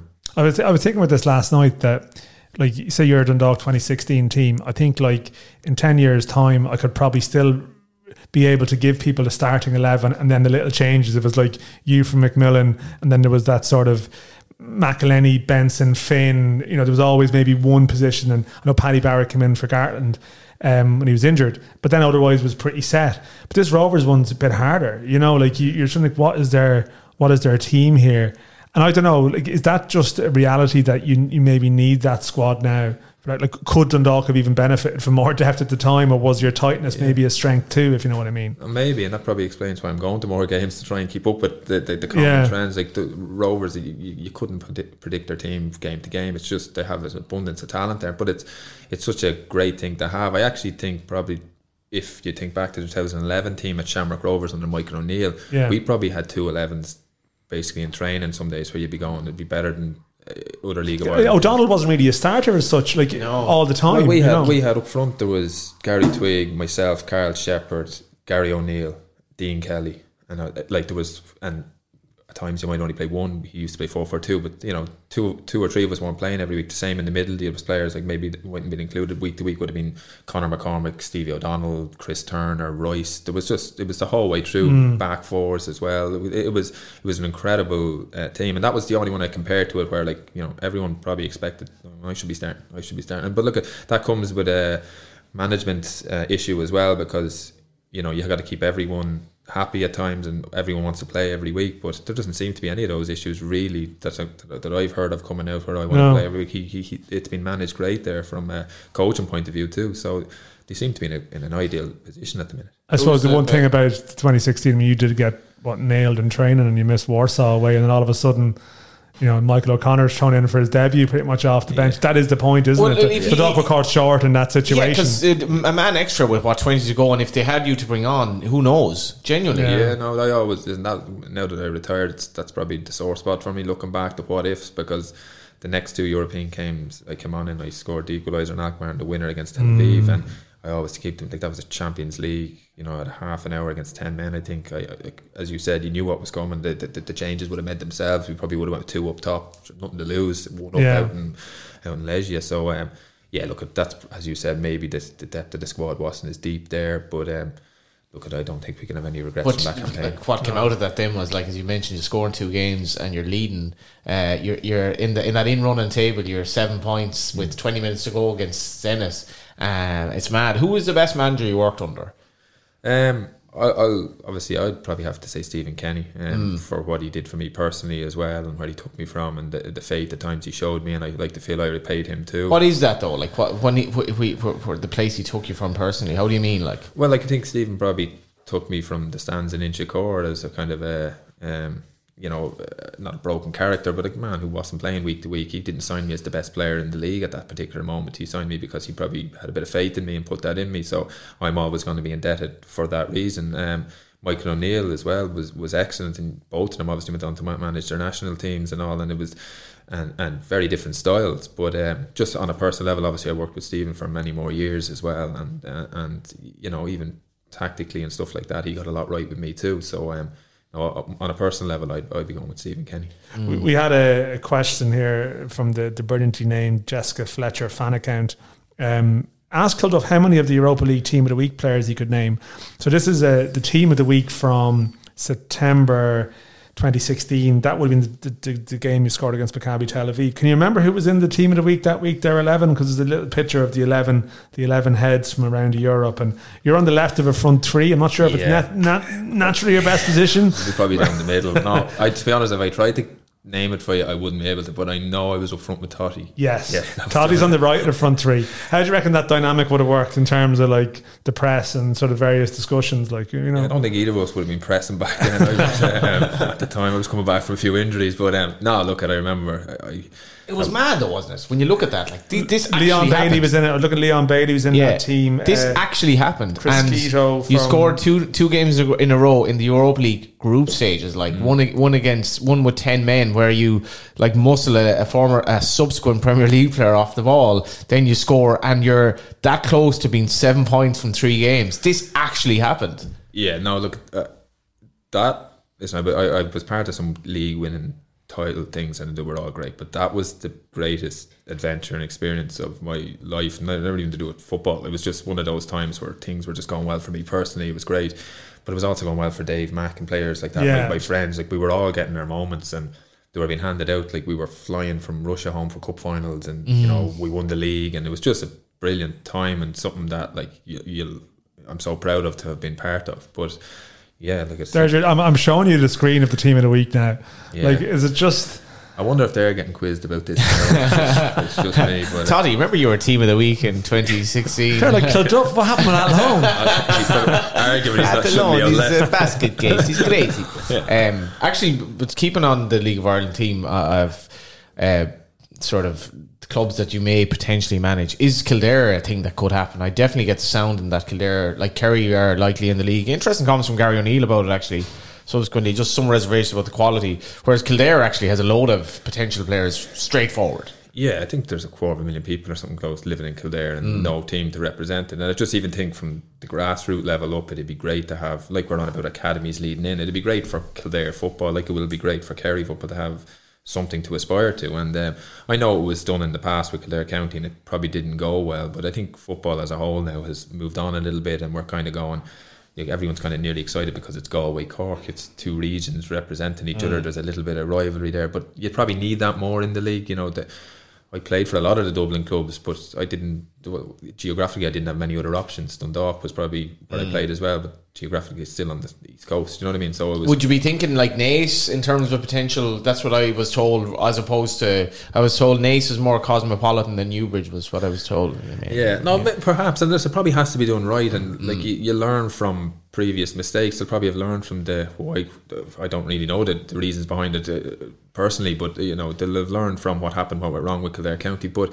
I do think there has been a shift in in mindset now, maybe within the country, going, now you know what, it would be great to have a team from Kerry. It'd be great to have a team from Kildare, and I'm sure other counties as well will be looking to push their names forward and go, yeah. And if that is something that comes to light, I think it'll just benefit the country and, and football mm. within it because all of those kids that I'm talking about in Kildare areas, they probably have to commute to Dublin to play at the level they want to play at to have any aspirations of making it if that's what they want to do. So yeah, geographically it would make sense for Kildare. We'd probably fall into the whole pit though of being so close to Dublin that Mm. Oh, well, you know, it's still only half an hour down the road, but for the people of Kildare, it'd be nice to have a representation. Totally. Well, speaking of people commuting, John Russell is someone who's commuting at the moment because he's he's managing Sligo Rovers, but living in Castlebar, as you mentioned, as you mentioned, quite pointedly, as you mentioned in this clip. So we have two European games. I think by the time most people listen to this, the games will be tonight. So it's Sligo Rovers, the second leg against Bala Town. Then you'll notice and, the seamless transition into the Keena well, question. Johnny Ward, master editor, there's a little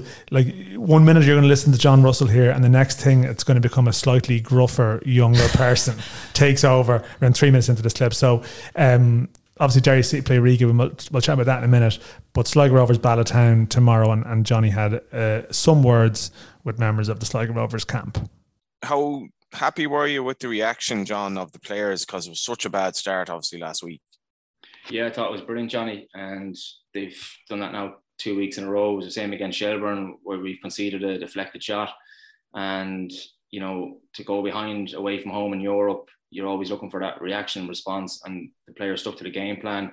I felt we grew into the game then and we controlled it for large spells. And, you know, we got back to one all, went 2 1 up then after half time. And looked like we were going to get a third goal. And then the sending off kind of changed the game and the mentality of the group to to defend the box and, and see out the game was outstanding, and you know it bodes well for us going forward.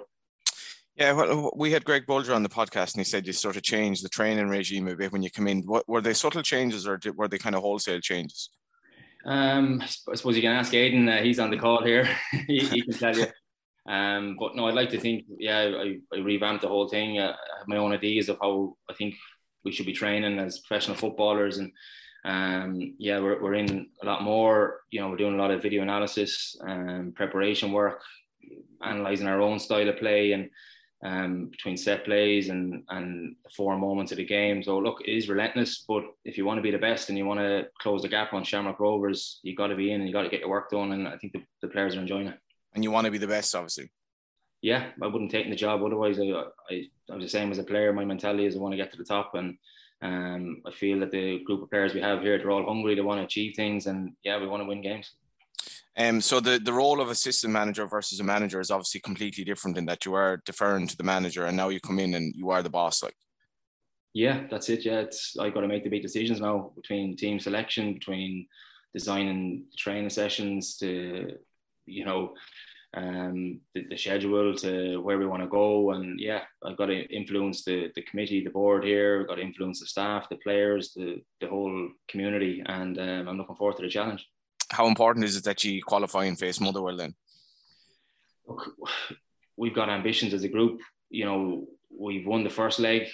We're fully focused on trying to win this next game, and, and that's it. You know, people are talking about Motherwell, and you know that that's fine. And but for us within the group, all we're focused on is Thursday night. That's no slip ups. Um, we're at home. We're in good form at the moment, and we just need to play that 90 minutes and make sure we win the game just just finally, what's it like in being the manager of Sligo Rovers? Because like it's it's a football crazy town. I'm sure every day you're walking along the street, people talk to you. And have you enjoyed it so far? Yeah, look, I'm I'm in love. I'm loving the role. Um, probably helps I don't live in Sligo. um, I can. Uh, you moved to Castlebar, didn't you? Yeah. I did. Yeah, yeah. So I can I can drive home for an hour and have a bit of peace and quiet in the car. and I don't have to be bumping into people like some of the players and the shops and stuff. But uh, yeah, look, as long as it's shops anyway. What's that? As, as long, as it is the shops, yeah. yeah, yeah. No, they're well behaved at the moment. Um, but yeah, look, I know all the people up here, the community. played as a player, worked as development officers. I know all the, people, and it's a football mad town. Um, and ultimately, Johnny, they just want to see players go out and give their all every game. You know what I mean? Some days they'll have off days, but once players are, are working hard and they're they're giving everything, that's all the player or the fans want up here. Do you, do you think you're at your peak in terms of your career now, or have you played better before? I think I'm maybe at my best now, but I wouldn't say I'm in my peak. I think there's a lot of things still to improve on and, and get better on. Hopefully, you know, we, we can all kick on. What can you improve on? I don't know. Um, everything. I think improve on everything. You know, I'm 23. I've got a few years to, to improve on everything. I don't think it's just any part of my game, just the finished product. And like, how have you found the sort of the, the, style of football in the League of Ireland? You're on about kind of second balls from Bala and all that, and you've you've been around the block in Britain. Like, what's it like in the League of Ireland? Is it different? Yeah, I think the fact that you know most teams in the league want to play football and want to get down and move is is you know much easier to, to settle into because that's what would suit me. Did you was it any sort of um, range for you, Liam Buckley, to go? Because I think he was kind of aware of you from the Pats days. What do you mean by that? Sorry. So Liam Buckley going like he kind of had a bit of a relationship obviously before he came in, and what's it like when a manager leaves like that? Yeah, it was tough. I obviously have a lot of respect for him. He gave me my debut when I was 17 and then brought me back home again here to Sligo. But, you know, um, that's football. At the, at the same time, it was disappointing at the time, but we've got to move on. And luckily, under John, we've we've started well, and hopefully, we can kick on now. Aidan Keena has just turned 23, which is kind of mad. He's just, I, I have to say, I'd never heard of him. Don't remember him being a Pats. Rise from Falkirk. You're like, don't remember being a Pats? No.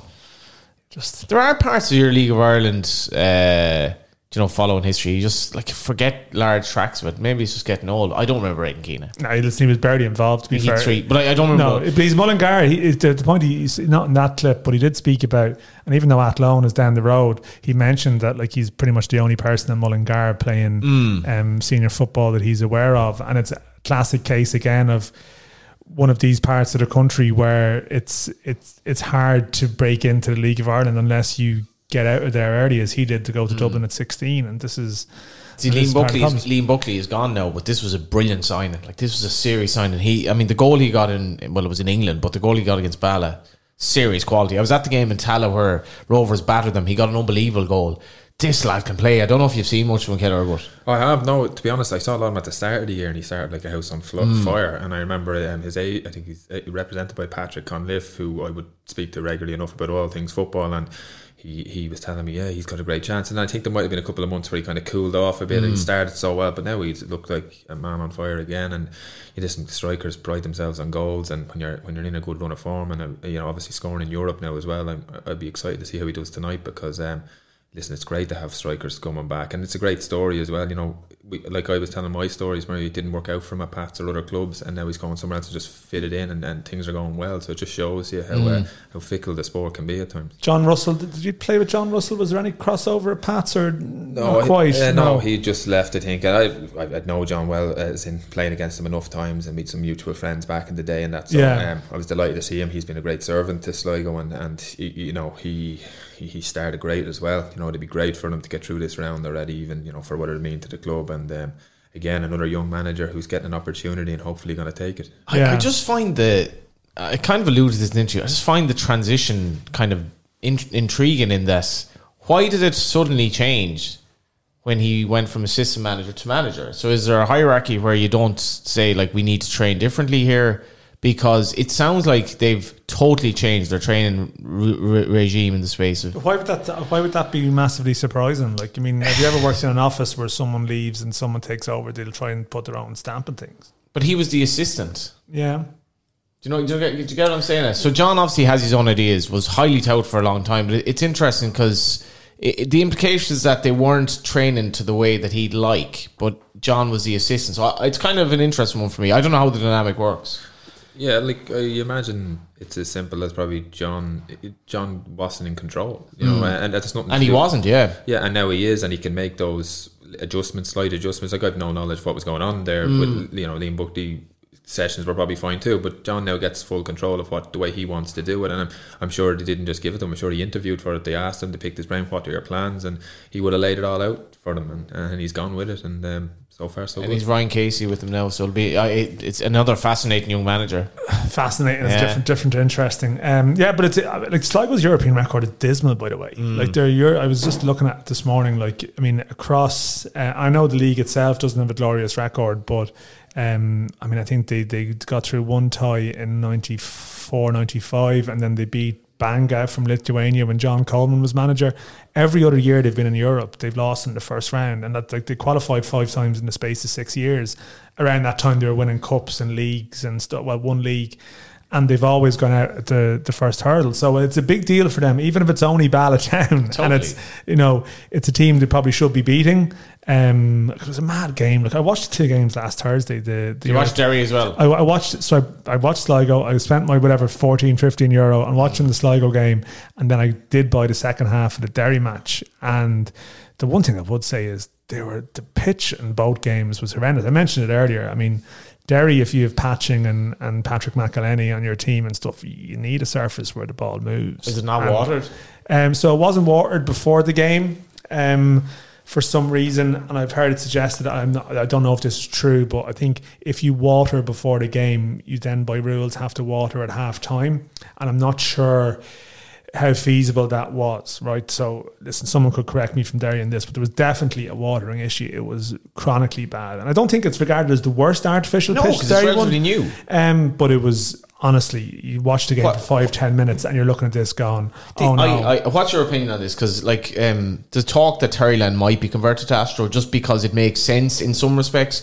I would hate it. I, I don't like AstroTurf, but you've played on them many times, yeah, obviously including Oriel. Oriel. I mean, we trained and played on it, and Hmm. Whenever we had to. And uh, listen, it didn't cause me much issues, but the watering issue might be something like that's news to me. But Yeah. I remember at Dundalk, we were hell bent on always having the water. It just moves, the ball wouldn't glide as Hmm. well. Um, and yeah, I don't know if we got the the local fire brigade in to do ours at times. But like we literally soaked it before the match and soaked it at, at, at half time as well, and it just moved better for us. Um, They were even at Dundalk at times. You would see one half of the pitch being soaked at Depends half time. It's like it's like the, the ball boys going missing in the game a couple of weeks ago. Everyone their little marginal games. But you've like, a that is the groundsman who prides himself or herself on the pitch. And if, if we're going AstroTurf in the Brandywell, AstroTurf in Oriel, AstroTurf in Galway, sure, it's just another AstroTurf pitch. Like, Terryland is a unique place. Like, Somebody, I mean, listen, Harry Taff from Dundalk was very proud of protecting that pitch as well. One half fair. it anyway well, second half, yeah. yeah. but you know what I mean. Yeah, but it's AstroTurf, Dan. There's only so much you can do, and obviously, then the temptation is to use it and to make money from it and to train on it, and then it gets. I didn't realize Jerry was that bad. I only, only when you Well, the problem it. we have is that, like, I, I agree with your point, right? Fundamentally, I would be anti it, but he had a situation where, like, the Sligo Rovers pitch was disgraceful at the start of the year. The grass pitches were all in bad nick, with a handful of exceptions. That's why I mentioned Drogheda being good, Tallaght consistently good. Mm. A lot of the other ones were very poor this mm. season. Mm. No, so, absolutely. so they were an impediment to, to football too. Yes, the ideal world scenario I think is grass pitches. Every, I'm pretty sure if you ask Stephen O'Donnell or Rory Higgins, say what type of pitches they would prefer, it would be grass. They've but there's it. but there's reasons mm. for it, and that might be addressed. But anyway, to go back to the point, I mean, the Sligo Rovers game was chaotic as well. I mean, it was that that pitch. Um, is like it's, it's almost like a hockey pitch in terms of how it plays, and the ball was sort of bouncing everywhere in the first 10, 15 minutes, and it was it was a Carlos Sullivan at one stage just booted the ball under no pressure at the edge of his own box behind for a corner, and you're just looking at this going, like these are such big games for the players involved. No matter like like there's whatever three hundred grand at stake for the club. There's probably player bonuses that you know be factored into that to be reasonably yeah, good. and if you're a player, like- you're dying to play Motherwell. and you want to play, yeah. I mean, it's, uh, like Motherwell's been starting to talk about like the Real Madrid. No, but it's an Like, SPL Motherwell. team. no, it's, no, it's, but it's, a big game, but and, and it's uh, it's it's there's there too much. be a lot of publicity. There's too much. There's too much on the publicity Ah, of Motherwell. no. Just because we, we know the name, like I mean, it, it's Motherwell, right? It's not. It's not Alkmaar, you know, Maccabi Tel Aviv or one of these teams. People are they're putting Motherwell on some kind of pedestal here. If they start talking about Motherwell in those terms, you're not going to realise you can actually beat them Oh, if you get it right. no, they- they Like, you know abs- I mean? absolutely Like will. like Kilmarnock got beaten by Connah's Quay a couple Mm. of years ago. So I mean, I, I, listen, I understand where the attention comes from because it's you know don't play Scottish teams too often, but like there's a little bit, a bit too much of they'll be very excited to play Motherwell. A lot of them have probably played against clubs like this before in their life. and Ross Tierney and so on. that, that's a, that's a by the by. Um, but I- but I don't know. I, I think um, I would hope that the game is a little bit more of a football match in in Sligo because they bring the lead home and they're not chasing and there's a bit of a psychology Oh, around they're controlling that. But I think if they They'll be grand. they, they should be fine. Um, the Derry ones, like I, I don't a know, a what have you made of Derry this year from what you've seen of them? Yeah, obviously their, their start was exceptional. They, they were flying. Um, I think that was obviously they'll be disappointed with that result that they've had. They've had their own injury problems as well. Obviously Michael Duffy and people Hasn't like that. played yet when you think about it. Like yeah. it's great. He was a massive signing for them, and obviously one of the best players in the league. And they're- trying to survive without him. Um, you know, McGonigal's got a couple of goals. Patrick McEleney's coming back as well. To you know, there's they've a lot going for them as well. But Europe is hard. You, you need to be nearly at full strength for, for these games. I played, actually didn't play. I was with Pats when we played Riga a couple of years Yeah. ago, and um, like they're a good, they're a good setup. They're a good team. They're they're, they're strong. They're physical. But it was always going to be a, a tough tie. I think you said earlier, looking at players for one point five. Yeah, like yeah. They're, they're dealing with different resources. They're on a different uh, level, probably um, financially and stuff like that than we are. And it was always a tough tie. But we always want, obviously, our teams to put up their best foot forward, and maybe.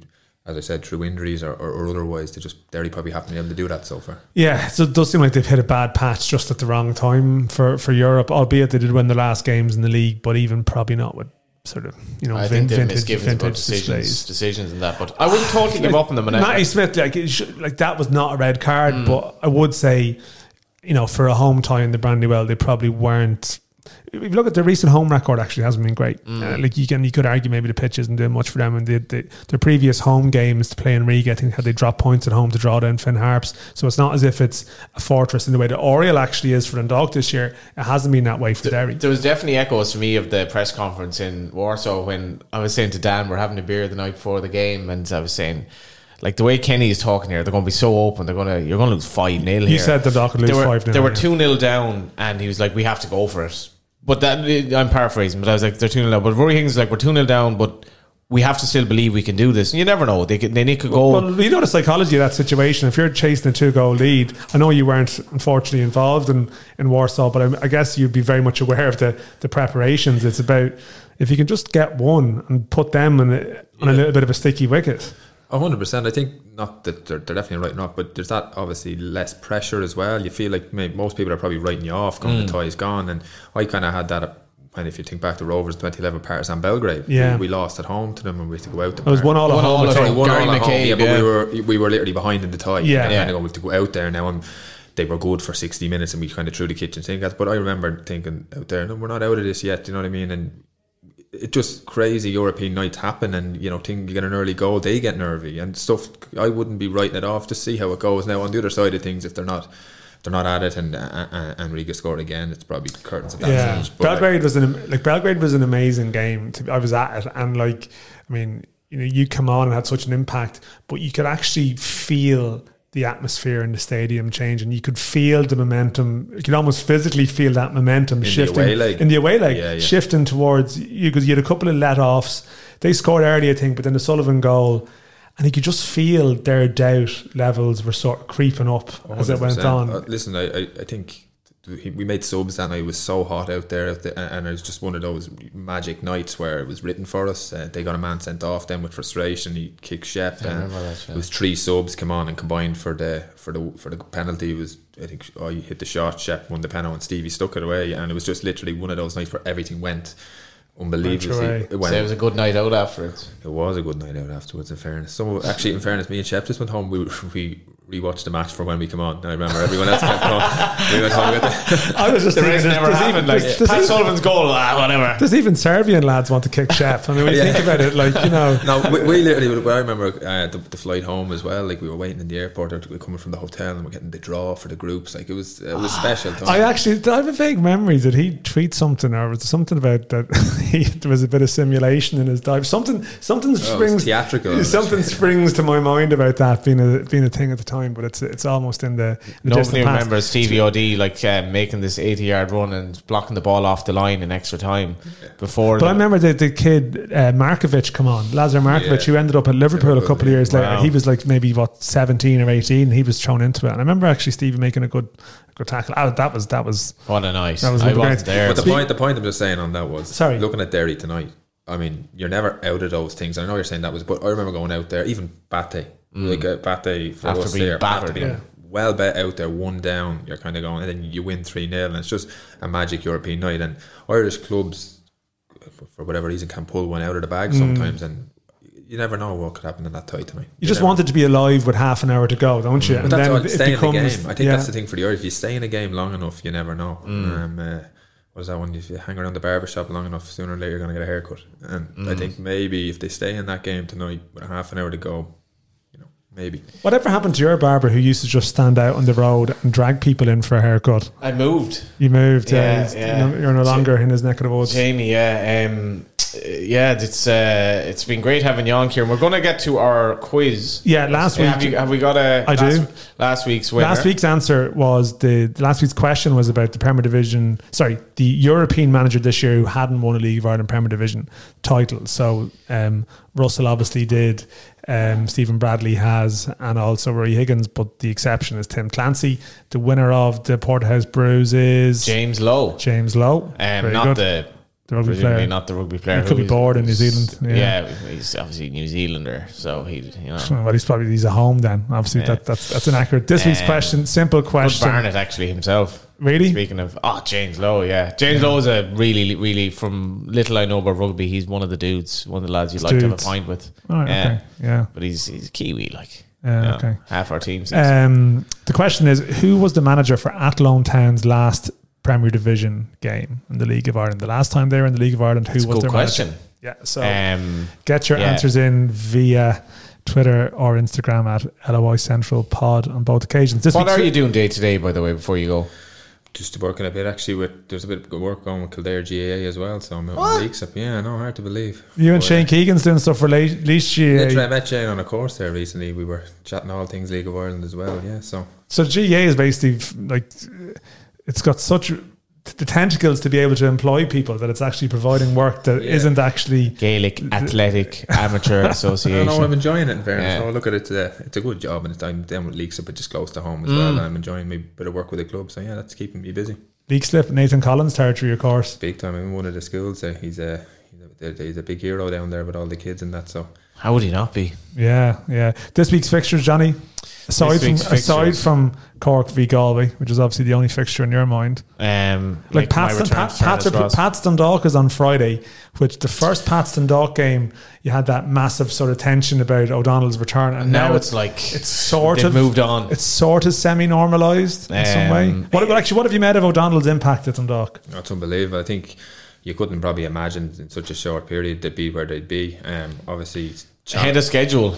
ahead of schedule, but it's great, you know, and hope that doesn't come with, um, you know, the, the the expectation and the pressure. It's still a work in progress there. Do you know what I mean? I think if they could get a European spot this year, it'd be a huge achievement um, in such a short period of time. But Stevie's worked miracles up there, and himself and Padge and, and all of them up there. So best of luck to them. Yeah, so we've got Drogheda, Drogheda. Bohs, uh, Pats Dundalk, Finn Harps, Derry, and uh, probably not a bad time for UCD to play Sligo. Well, they're there on Sunday. We should clarify. Finn Harps, Derry, and Sligo Rovers UCD are on Sunday. And then what else have we got on first division wise, Johnny? in the first division, obviously, all eyes are on uh, John Caulfield's not his like return, but he's back. He's been um, alre- he's been there already, John. back against the champions elect Cork City. Um, Cobh Ramblers uh, under Shane Keegan play Waterford, who probably seem to have slipped away from the playoff um, from the from the title race now. Bray Wanderers, Treaty, and uh, El um, what do they call it again? El Clasico, the Longford Athlone Derby, which could have been part of your life killer, uh, but obviously isn't. Let's wrap this show, Johnny. It's a long. Thanks, Evan this, is- Killer. this outro is nearly as long as your intro, so Yeah. uh, we're done with this. Thanks, Colin Healy. Uh, we obviously heard from the lads as well, and thanks for listening. We shall be back next week when the European Odyssey continues.